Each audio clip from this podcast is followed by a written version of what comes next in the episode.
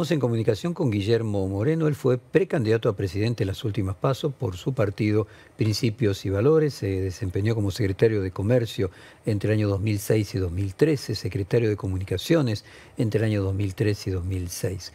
Guillermo Moreno sostuvo que, textualmente, esta elección está perdida, bastante terminada, concretamente fue la palabra que le utilizó, y dio por ganadora a Javier Milei. La producción, con el humor que lo caracteriza, decidió recibirlo con una canción de Maluma que lleva como título El Perdedor, eh, que podría musicalizar un eventual sentimiento de Sergio Massa y Patricia Burres. Eh, muy buenos días, Guillermo Moreno. Yo lo resucité como secretario de Comercio, no sé si será algo del orden del, del deseo, ex secretario de Comercio, pero cuénteme, ¿por qué cree que está perdida esta elección para Sergio Massa? Mire, cualquier campaña que él pudiera hacer y tratar de construir una cantidad de votos para su propuesta se termina cuando vas a hacer las compras. Y la verdad que todos vamos a hacer las compras. Vas a la farmacia, vas al supermercado, vas a comprarte algo de ropa, vas a comprar un repuesto para el auto, vas a comprar las cubiertas, vas a comprar algún cambio, vas a hacer un cambio de aceite, llenas el tanque. Todos los días estás haciendo transacciones comerciales y todos los días, varios momentos al día, te acordás de masa y no te acordás bien. Esa es la realidad. Entonces, me parece que, que yo lo entiendo y obviamente la peor gestión es la que no se hace y hay que explicar que estás este, intentando dar la pelea hasta el último momento y es valorable.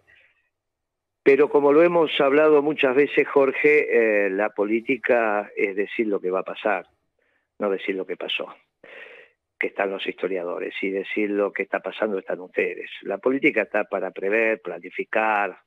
Obviamente en un mundo clásico, en este mundo posmoderno, sin principios, sin valores y sin planificación, bueno, es el reino de ellos, pero no es mi caso. A mí me gusta ir señalando, al menos a nuestra gente, que es la que te escucha en todo el país, para que se vayan preparando. Imagínense que alguien les tendría que haber dicho el 14 de agosto que el gobierno iba a devaluar.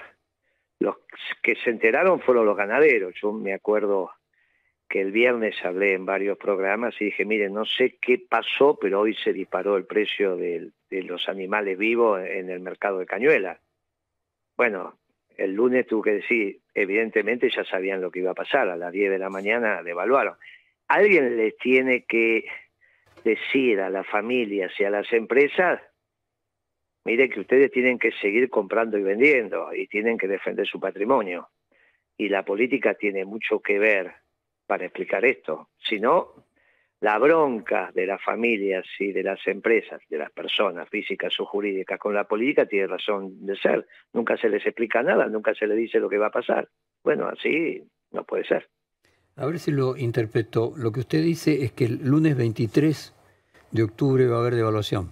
No lo sé si va a haber, digo, alguien le tiene que explicar, alguien le tendría que haber explicado, intenté hacerlo, que el lunes 14 de agosto iban a pasar cosas.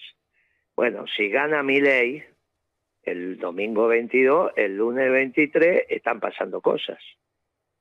No es lo mismo. Bueno, eh, si uno tiene la sensación de que eso puede pasar, avisa públicamente que miren que van a, van a pasar cosas y están en juego los patrimonios de las personas, físicas o jurídicas. Este es el motivo, este es el motivo de la declaración. Si no, finalmente uno termina hablando únicamente para sus clientes y esto no es justo tampoco. ¿no? Usted sabe, Guillermo, hace 15 minutos acabamos de entrevistar a Carlos Heller con la misma pregunta, ¿qué podía pasar el día 23 si ganaba en primera vuelta eh, Javier Milei? En realidad eh, le hicimos la misma pregunta también a Daniel Artana, eh, mano derecha de Melconian, eh, si llega a ser ministro de Economía de un triunfo eventual de Patricia Burris. La misma pregunta, ¿qué pasa el lunes 23?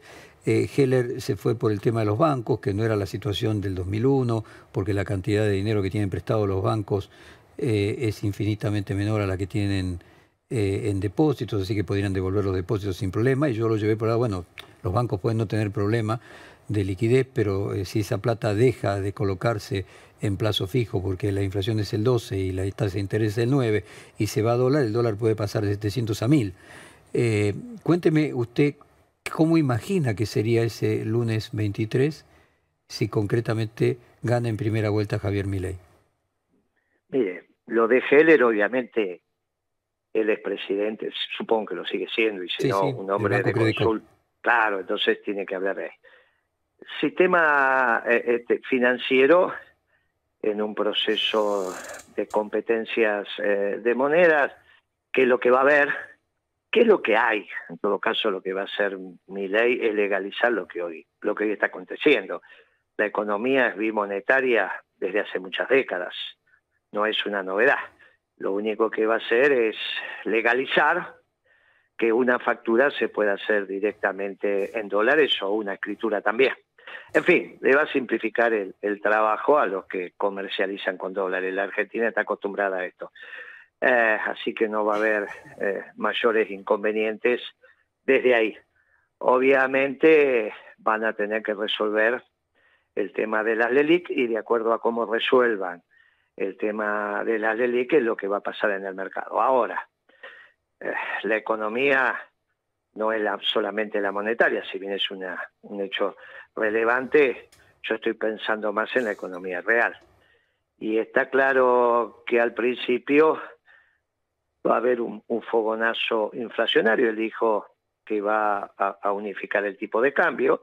Si con una devaluación del 22% del 14 de agosto pasó lo que pasó, imagínense Ahí va. si unifican el tipo de cambio al nivel del contado con liqui, que es de alguna manera el que iría indicando la tendencia, menos comisiones, bueno, alguna cosa, la tendencia de lo que puede pasar. Ahora, eh, hasta ese momento... concretos para ayudar a la gente, Guillermo, como usted dice, si a una devaluación del 20% eh, la, se agregó 10% de inflación, o sea, un, un, 10% de pase a una, una devaluación de pasar al doble, podría haber 50% de inflación. Bueno, imagínense que ya la mayorita no fue el 10 o el 12.4, fue casi el 18. Eh, esto... Yo me refería a un 10 agregado, porque estaba haciendo el cálculo del 18 mayorista que termina replicando en el mes siguiente. Entonces, en la suma de los dos meses se agregó 10% eh, sobre 20 de devaluación. En, realidad va a ser eh, una situación donde la, instancia de comprar y vender va a estar dado, por lo menos en la, en la primera semana, en los primeros 10 días, muy complejo, porque el set de, de, precios relativos no va a estar instantáneamente. ¿Está bien? Ahora, eh, uno se fue, uno fue preparando los negocios, eh, cuidando los stocks. El tema es que a partir de ese momento, quizás el dólar alcanza su máximo poder de compra y, va a empezar un proceso exactamente inverso, porque el stock sirve cuando vos tenés un mercado que vas a tener hipotética demanda, exactamente. Ahora, cuando vos vas camino a una depresión económica, es al revés, eso ya lo vivimos. Cuando los precios empiezan a bajar y el stock se te devaloriza, la situación es mucho más compleja. Eh, y el empresario argentino está, está acostumbrado a vivir con inflación, pero no está acostumbrado a vivir con deflación. Ahora, esto es mediano plazo, digamos 90 días, vista desde que ley está en condiciones de, asumir su cargo, desde el 23 de octubre hasta el 10 de diciembre, puede ser en cualquier momento. En los primeros 90 días, bueno, va a ser la situación de la primavera que todo presidente tiene. El tema es que va a empezar a acontecer con los sectores medios cuando le llegue la factura de los servicios y cuando con su salario viejo tenga que ir a comprar la mercadería con los precios nuevos. Y digo los sectores medios porque los sectores populares eh, son más duros, en el sentido de tan acostumbrados, como diría el tango, a la misiadura. A sufrir. Eh, entonces, pero los sectores medios no. Eh, y ahí es donde viene la reacción. La reacción de ninguna manera tienen que ser ni de los movimientos sociales, ni de los sindicatos, cada uno tiene que esperar. Nadie de la política tiene que poner piedras en el camino, palos en la rueda. Hay que dejarlo que el hombre con su legalidad y legitimidad conseguida en las elecciones aplique su modelo teórico. Cuando la realidad no se ajuste a su modelo teórico, ahí la política tiene que empezar a tomar decisiones en el marco institucional. ¿Y usted no le asigna ninguna posibilidad que haya balotaje, no ya con Sergio Massa, sino tampoco con Patricia Bullrich? Mire, yo la verdad que creo que mi ley está orillando los 40 y, los otros dos están orillando el 25.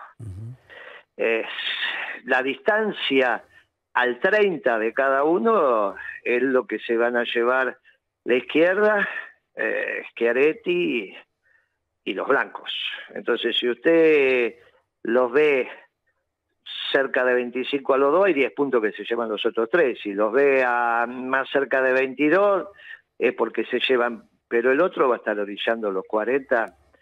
Eh, pase lo que pase, obviamente, si no llega a 40 y termina en 39, va a haber balotaje obligatoriamente. Pero me da la sensación, como viene la situación, lo que pasó en el debate ayer de los vicepresidentes, un debate ciertamente muy particular, ¿no? Muy particular. Algunos muchachos los que están ahí, yo lo conozco, he conversado. No lo conozco, por ejemplo, al vicepresidente de Patricia Bullrich, no lo conozco. Pero a dos de los que estaban ahí, o a tres, los conozco intensamente, sobre todo a dos. No sé qué es lo que le está pasando. ¿Por qué? fue un, fue un debate muy menor, ¿no? Una situación increíble lo, lo, que uno estaba escuchando ahí. Y parecería ser que el debate presidencial va a ser muy parecido. O sea, usted dice todos contra ley como eran todos contra Villarruel. No, es que no eran todos, parecían que estaban a favor, ¿no? Porque cuando en el todos uno puede, el contra puede convertirlo en a favor, evidentemente. Claro, porque eh, el nivel que alcanzaban la pregunta y la respuesta era una cosa pasmosa. Eh, uno quedó, digamos, no es lo que uno está pensando y uno participó en esos debates donde se resuelven los destinos de la nación, ¿no? Eh, me parece que hay un, nivel, yo me estoy imaginando ahora el debate entre Milley, Massa y Bullrich, para ponerlos destacados, dejemos a, Schiaretti, bueno, eh, que es un hombre formado, pero bueno, eh, tiene el porcentaje de votos que tiene y nadie está pensando que ahí se define la elección. Y la verdad que estamos en, presencia de posibles presidentes que uno diría a priori que no están en condiciones de resolver y de encauzar los destinos nacionales. Bueno, si esto se, se va haciendo y se va tomando conciencia, casi que la obligación es prepararse para el día después de mañana, considerando que mañana va a ser alguno de esos tres. Yo creo que la suerte ya está echada, pero que después va a haber un día después muy rápido, ¿no? Muy rápido. Eh, Guillermo, le quiero hacer una pregunta a Nuria. ¿Cómo le va, Moreno? Buen día. Eh, le quiero preguntar, en principio, digo, usted mencionaba lo que vio anoche en el, en el debate de, de los candidatos a vice. Y, digo, esto que cada vez toma más fuerza, la posibilidad de un acuerdo. Ayer se veía claramente que Rossi había elegido a Villarruel para confrontar y Villarruel a Rossi. Eh, suena cada vez más fuerte esto de un supuesto acuerdo entre Massa y, y Milei. Pasó lo que pasó en ganancias. Había sucedido previamente lo del presupuesto, este pedido de Milei de no tratarlo y Massa diciendo, bueno, no, lo tengo que ingresar al Congreso porque así me lo marca la ley, pero no lo vamos a tratar ahora. ¿Usted cree que existe un acuerdo real y cree que eh, mi ley, en el caso de llegar a ser presidente, como usted dice, lo van a dejar gobernar? Son dos cosas, de, dos preguntas distintas. Si hay un acuerdo, ¿quién impediría que gobierne? Vamos a ponernos de acuerdo en la pregunta, en la consistencia lógica de la pregunta para yo tener la respuesta.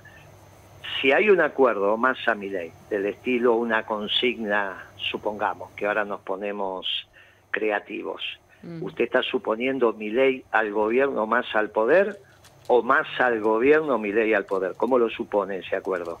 No, por lo que dijo usted, usted dice que mi ley ganó ya la elección y que prácticamente está jugado. Eso en ese caso sería Igual, digo, no, me haga preguntas usted a mí, yo le pregunto a usted en todo caso, a ver cómo lo ve, que usted es el que sabe. No, pero yo decía la consistencia lógica de la pregunta, las dos, porque si es mi ley al gobierno, más al poder, ¿quién no lo dejaría gobernar a mi ley? Como usted me hizo dos preguntas que son antagónicas entre sí. Sí. Eh, esto es lo que no puedo contestar. O sea, si hay un acuerdo que es mi ley al gobierno más al poder, ¿quién no lo dejaría gobernar a mi ley? Bueno, por eso, pero digo, usted lo, dejar, lo dejarían gobernar. Yo le pregunté, por un lado, ¿cree que ese acuerdo existe?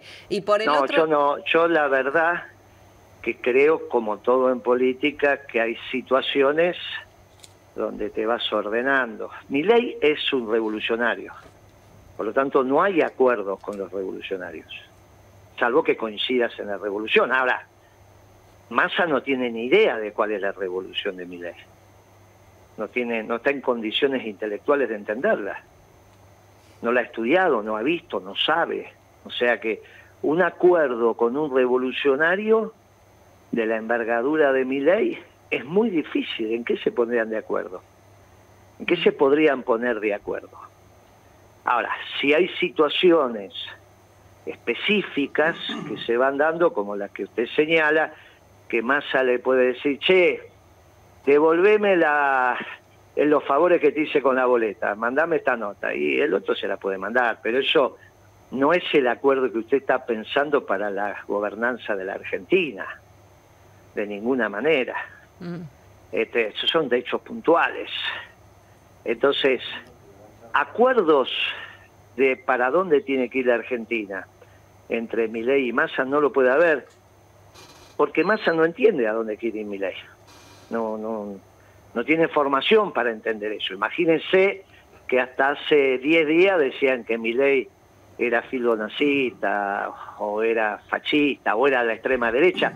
Me acuerdo que empezamos a hablar de anarcocapitalista con Jorge, pero esto hará, ¿cuánto hace Jorge? 45 días que, que hablamos por última vez, que empezamos nosotros a desarrollar lo de anarcocapitalista y, tratar de que se entendiera cuál es el posicionamiento de mi ley.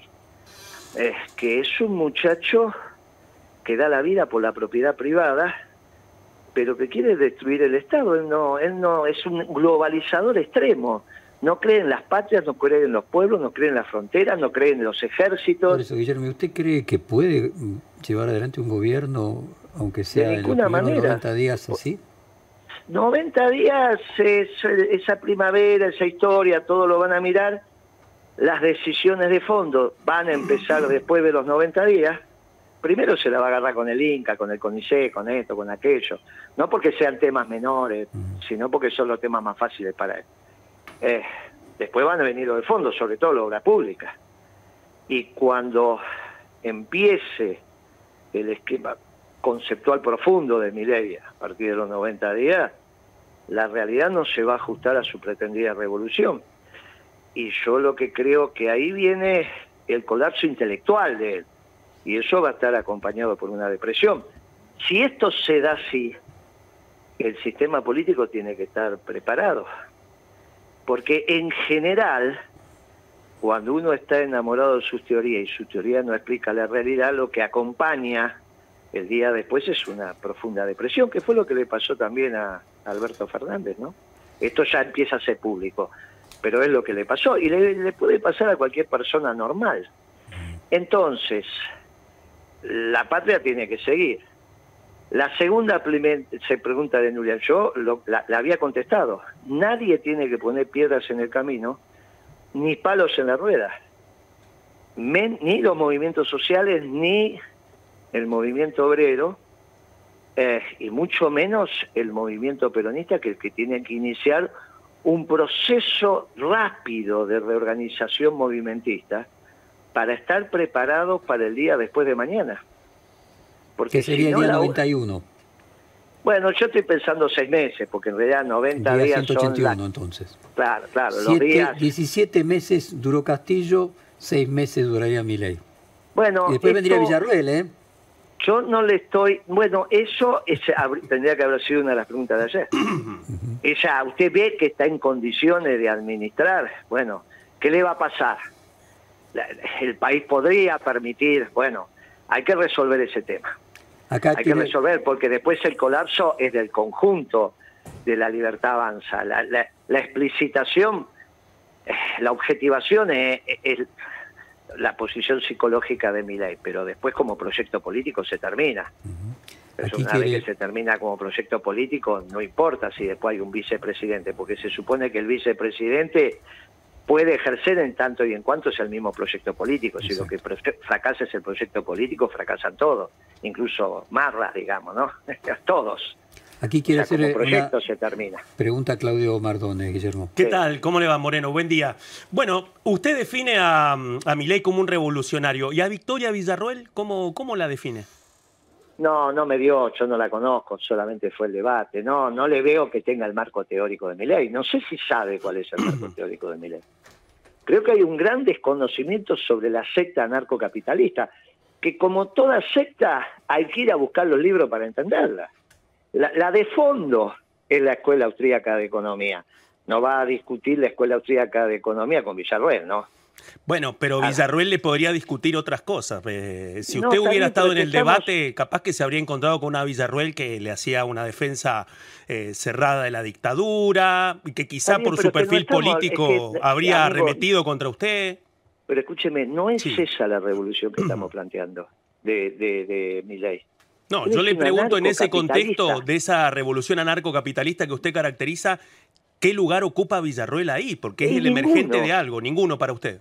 Y pero, pero escúcheme, ¿usted piensa que ella reflexionó sobre la Escuela Austríaca de Economía y una secta que tiene como base la Escuela Austríaca de Economía, pero que quieren la destrucción de los estados, siendo defensora de los ejércitos que no tienen otra alternativa que ubicarse en el nacionalismo? En la globalización no son necesarios los ejércitos.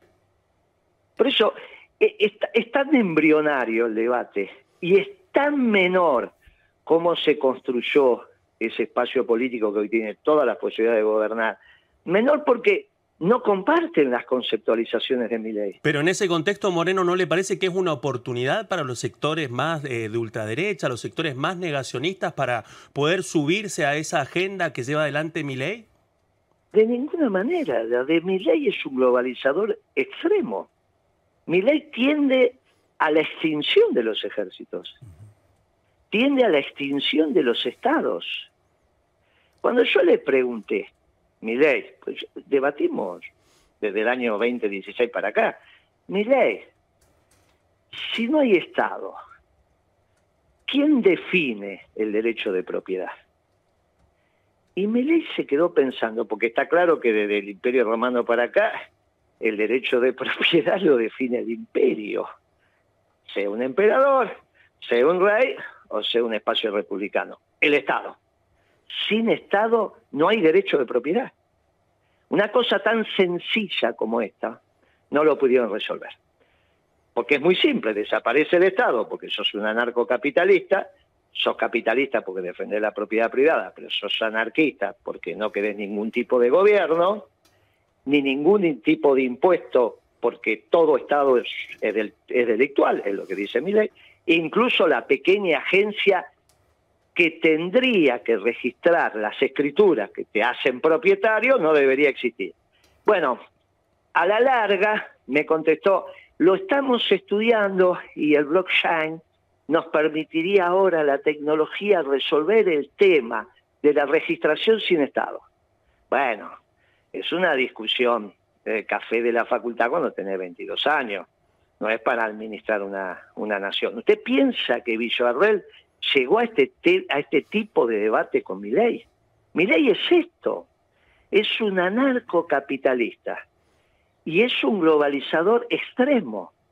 Por lo tanto, no necesita ningún tipo de fuerzas armadas. Tampoco es de derecha, porque la derecha es una categoría como la izquierda que presupone que está funcionando con un ordenador gubernamental y la discusión entre las izquierdas y derechas se da para la toma de decisiones, en este caso, volviendo a la disciplina, la macroeconomía pensando un Estado. Mi ley no habla de macroeconomía, porque de macroeconomía solo pueden hablar aquellos que consideran que hay gobierno. Él no está formado en la macroeconomía, él está formado en la microeconomía, que es la economía de las, em, de las personas, sean físicas o jurídicas. Una persona jurídica muy grande son las megas empresas, pero no dejan de ser personas. Y no piensa la macroeconomía, porque para pensar el modelo económico necesita un gobierno que él desprecia que él desprecia, en esa secta anarcocapitalistas no van a votar, porque no creen en los gobiernos. Por eso, él, ahora él es un anarcocapitalista que decidió irrumpir en el sistema, desde las propias contradicciones del sistema, y puede llegar a la presidencia, como también lo hacía Lenin, como lo hacían los revolucionarios con otra doctrina, y que se separa de sus mentores y con los cuales debatía esto precisamente porque sus mentores, socios intelectuales o como quiera, le dicen, la sociedad argentina y la sociedad en general no están preparados para un gobierno anarcocapitalista. A ver, Guillermo, permítame intervenir un minutito y le propongo para la próxima entrevista que hagamos eh, él ya corrigió anarcocapitalismo por minarquismo, ¿no? No, pero, es que no es cierto. Pero, pero, pero independientemente de eso... no, es, cierto, eso sería un Estado mínimo. Necesita encontrar la moneda, la, la manera de ir resolviendo. Es un anarcocapitalista. después va a empezar, también cuando hablaba conmigo decía que era católico, después fue... No, pero déjeme, déjeme, simplemente porque quiero volver al tema de Villarruel y lo dejo planteado para la próxima vez. El planteo actual de mi ley es que de la misma forma que para Lenin la dictadura del proletariado era un camino hacia el fin del Estado, eh, para él el minarquismo es un camino hacia el fin del Estado, que sería el anarcocapitalismo. Que él sigue siendo anarcocapitalismo y que el minarquismo sería una estación, una etapa en, ese camino. pero pero le propongo discutir eso la próxima vez. Yo solamente le quería preguntar si en el caso de Villarreal... lo de Lenin tampoco es cierto, ¿eh? porque era un socialdemócrata. Bueno, Ese es el verdadero de, Stalin, el otro, fue, el otro fue la construcción de, los partidos comunistas. De, Stalin, ¿no? Digamos, para ponerlo... lo otro es la falsedad de la historia, de que empezaron a construir. Y esto de, lo mínimo Estado, para terminar con el Estado, estamos hablando de terminar con el Estado. Vos cuando sí, lógico, el objetivo final es ese, claro. Claro, cuando vos conformás tu equipo el objetivo final de mi ley es que desaparezcan todos los ejércitos. Le propongo lo siguiente, hacer un análisis de eh, la utopía del fin del Estado desde la izquierda y la derecha, en un caso con la dictadura del proletariado, en otro caso con el minarquismo, en un próximo encuentro. Yo quería concluir nada más con lo de Villarruel en preguntarle. Está claro, como usted dice, de que no hay una... La dictadura del proletariado es con Estado, ¿eh? Por eso, en la dictadura del proletariado, para llegar. el Estado. Por eso, eh, le estoy diciendo claramente, la utopía del fin del Estado, en un caso a través de la dictadura del proletariado y en otro caso a través del minarquismo. Pero déjeme hacer la pregunta de Villarruel. Está claro que no hay consistencia entre anarcocapitalismo y economía por parte de Miley y lo que representa Villarruel en defensa de, podríamos decir, la corporación militar de los años eh, pretéritos.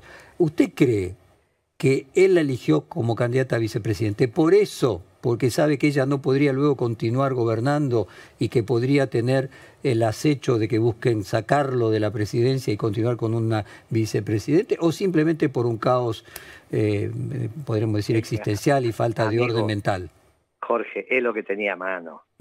No hay ninguna relación de mi ley en su concepción de nación con las Fuerzas Armadas, ni siquiera con la seguridad por eso, empezando por el final, es que se clarifica la historia.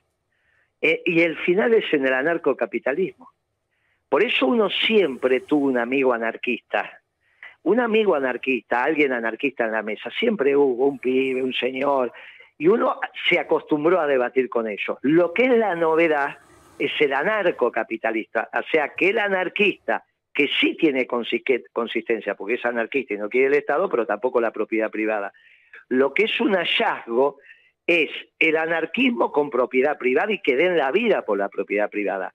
Como Milei está enamorado de sus ideas y viene a revolucionar la Argentina, todo lo demás le parece muy menor.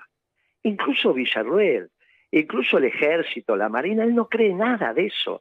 Es lo que tenía a mano y es la estrategia para ir llegando pensando que cuando tenés la lapicera podés tomar las decisiones.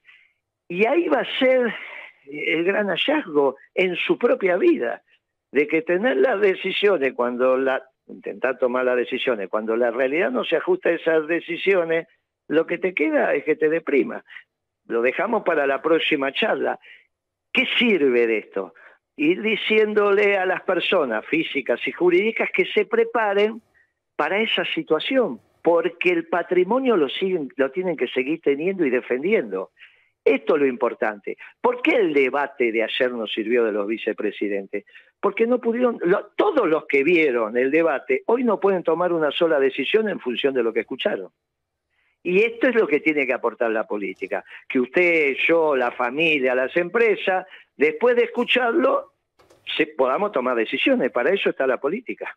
Pero bueno, lamentablemente hemos entrado en esta situación producto de dos gobiernos muy malos, el de Macri y el de Alberto Fernández y Cristina.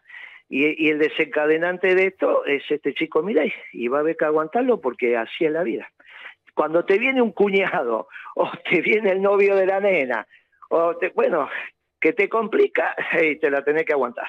Así es la vida. Pero tenés que pensar también cómo sigue entre la realidad que te complica en el presente y el futuro que tenés que construir, si todavía pensás que la planificación, como lo pienso yo, con un pensamiento clásico, sirve para algo. Muchas gracias por su tiempo, amigo. Muchas gracias a usted, le mandamos un abrazo grande y lo despedimos con la canción que no se refiere a usted, la de Maluma, sino a la visión que usted tiene de lo que le va a tocar al candidato que representa hoy el oficialismo. Hasta un próximo encuentro y muchas gracias. Gracias por su tiempo.